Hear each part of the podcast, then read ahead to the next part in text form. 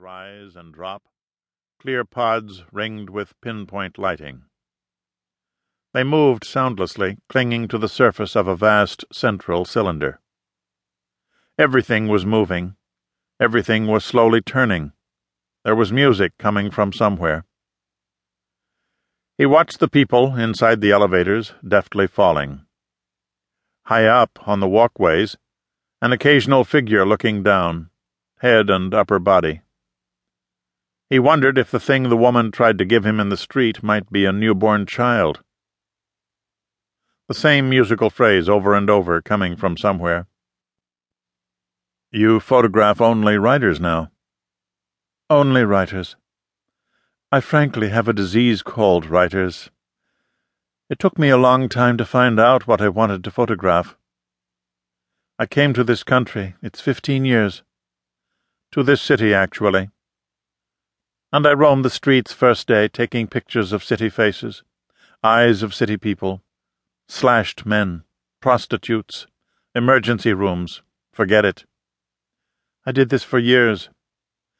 Many times I used a wide angle lens and pressed the shutter release with the camera hanging at my chest from a neck strap so I wouldn't attract the wrong kind of attention, thank you very much. I followed derelicts practically to their graves.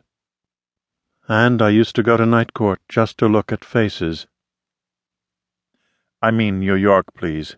This is my official state religion. But after years of this, I began to think it was somehow, strangely, not valid. No matter what I shot, how much horror, reality, misery, ruined bodies, bloody faces. It was all so fucking pretty in the end. Do you know? And so I had to work out for myself certain complicated things that are probably very simple. You reach a certain age, isn't that the way it works? Then you know what you want to do at last. She was eating roasted nuts from her loosely clenched fist popping one at a time and drinking peppered vodka. But isn't it restful here? he said. I'm mesmerized by the elevators. It might be a new addiction. Give me a break, she said. And her slight accent and the worn-out catch-phrase and the formal way she offered it, without crunching the first two words together, made him very happy. Only writers, only writers, she said. And you're making a record, a kind of census in still pictures. I will just keep on photographing writers, every one I can reach, novelists, poets, playwrights. I am on the prowl, so to speak. I never stop traveling and taking pictures. This is what I do now. Writers. Every face. Every man and woman who is out there and who is reachable. If someone's not well known, so much the better. Given a choice, I prefer to search out writers who remain obscure. I get tips all the time. I get names and books from editors and other writers who understand what I'm doing, or at least they say they do to make me feel better. A planetary record. For me, it's a form of knowledge and memory. I'm furnishing my own kind of witness. I try to do it systematically, country by country. But there are always problems. Finding some writers is a problem. And there are many writers in prison.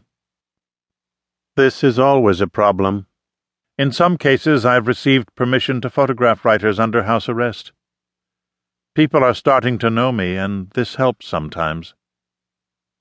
With authorities? Yes, and writers. They're willing to see me because they know I'm simply doing a record. A species count, one writer said. I eliminate technique and personal style to the degree that this is possible. Secretly, I know I'm doing certain things to get certain effects. But we ignore this, you and I. I'm four years on this project, which by its nature, of course, there is no end. The question is, what happens to Bill's pictures? This is completely up to you. I make some pictures available to publishers or the